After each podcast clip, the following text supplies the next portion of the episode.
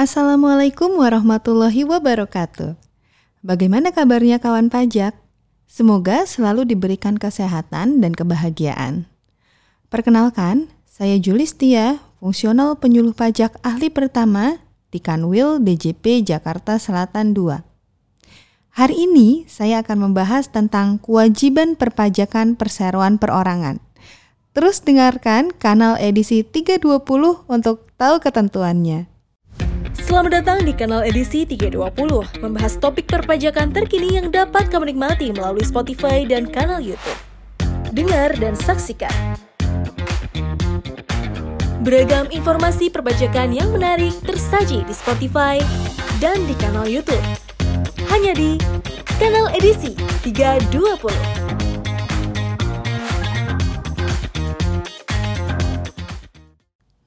Perseroan perorangan merupakan badan hukum perorangan yang memenuhi kriteria usaha mikro dan kecil serta didirikan oleh satu orang.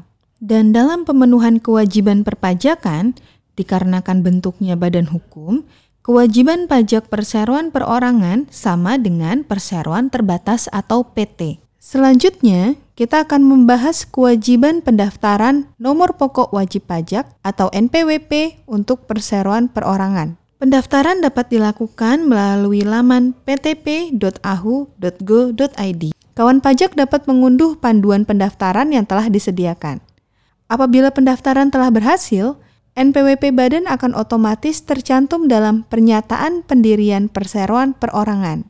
Namun, apabila tidak muncul, kawan pajak dapat mendaftarkan NPWP badan pada laman pajak.go.id dan pilih menu pendaftaran NPWP. Setelah memiliki NPWP, kewajiban selanjutnya adalah menghitung dan membayar pajak. Tentunya, sebelum dapat menghitung berapa besar pajak yang harus dibayarkan, kawan pajak yang memiliki perseroan perorangan harus melakukan pembukuan. Pembukuan ini dilakukan untuk mengumpulkan data dan informasi keuangan yang meliputi harta, kewajiban, modal, penghasilan, dan biaya jumlah harga perolehan dan penyerahan atas barang dan juga jasa. Pembukuan dibuktikan dengan laporan keuangan berupa neraca atau laporan posisi keuangan dan laporan laba rugi untuk periode tahun pajak tersebut. Sekarang kita bahas penghitungan pajak untuk perseroan perorangan. Perseroan perorangan yang baru saja terdaftar akan dikenakan Peraturan Pemerintah Nomor 23 Tahun 2018 di mana akan dikenakan tarif pajak sebesar 0,5% dari peredaran bruto per bulan dan disetorkan paling telat tanggal 15 bulan berikutnya. Sebagai contoh, PT 1 Bahu terdaftar pada 2 Oktober 2022 dan telah memiliki penghasilan untuk masa Oktober sebesar 100 juta. Maka, besaran pajak yang harus disetorkan adalah 0,5 persen dikalikan dengan 100 juta, yaitu 5 juta rupiah, dan disetorkan paling lambat tanggal 15 November 2022. Kawan pajak juga dapat memilih untuk menggunakan tarif umum pasal 17 Undang-Undang Pajak Penghasilan dengan melakukan pemberitahuan kepada Direktur Jenderal Pajak melalui laman djponline.pajak.go.id. Apabila sudah memilih untuk menggunakan tarif umum, kawan pajak sudah tidak dapat lagi menggunakan tarif sesuai dengan PP nomor 23 tahun 2018. Untuk melakukan penyetoran atau pembayaran pajak, kawan pajak dapat membuat kode billing pada laman djponline.pajak.go.id atau melalui kering pajak di 1500 200, live chat di laman pajak.go.id atau dapat menghubungi KPP tempat kawan pajak terdaftar. Kode billing adalah 15 digit angka yang diterbitkan melalui sistem billing atas suatu jenis pembayaran pajak yang akan dilakukan oleh wajib pajak. Apabila sudah memiliki kode billing, kawan pajak dapat menyetorkan pajak di bank, kantor pos, ATM, mesin EDC, e-banking dan m-banking, juga marketplace seperti Tokopedia dan Bukalapak. Kewajiban selanjutnya adalah melaporkan surat pemberitahuan. Surat pemberitahuan atau disingkat dengan SPT terdiri dari SPT masa dan SPT tahunan. SPT masa adalah sarana yang digunakan untuk melaporkan kegiatan perpajakan dalam satu masa pajak.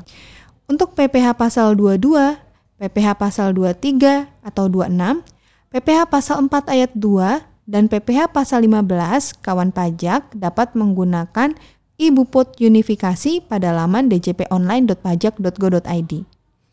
Untuk melaporkan PPH pasal 21, dapat menggunakan aplikasi ISPT PPH pasal 21 dan untuk PPN dapat menggunakan aplikasi e-faktur dan laman web ifaktur.pajak.go.id.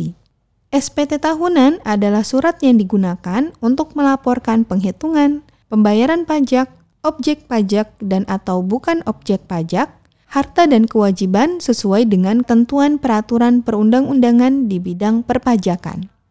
Pelaporan SPT tahunan dapat dilakukan melalui laman djponline.pajak.go.id dengan menggunakan e-form PDF 1771 untuk badan. SPT tahunan badan dilaporkan dengan melampirkan laporan keuangan yang terdiri dari laporan neraca atau laporan posisi keuangan dan laporan laba rugi.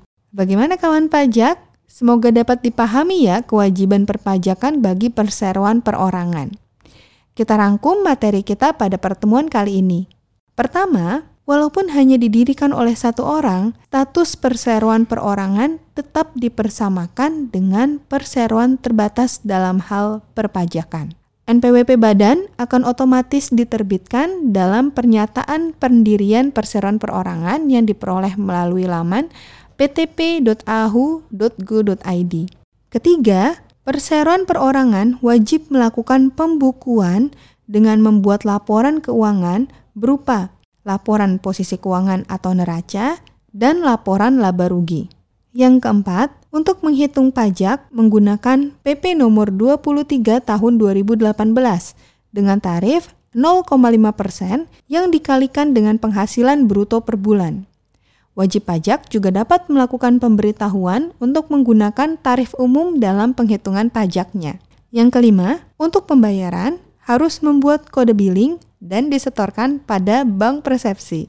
Selanjutnya adalah kewajiban pelaporan SPT masa yang dapat dilakukan menggunakan Ibu Pot Unifikasi, SPT PPH pasal 21 atau e-faktur untuk PPN dan untuk SPT tahunan badan dapat menggunakan e-form PDF 1771 yang dapat diperoleh melalui djponline.pajak.go.id.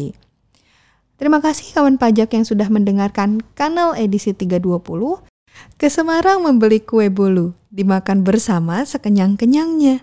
Semoga bermanfaat dan sehat selalu. Sampai jumpa di episode selanjutnya.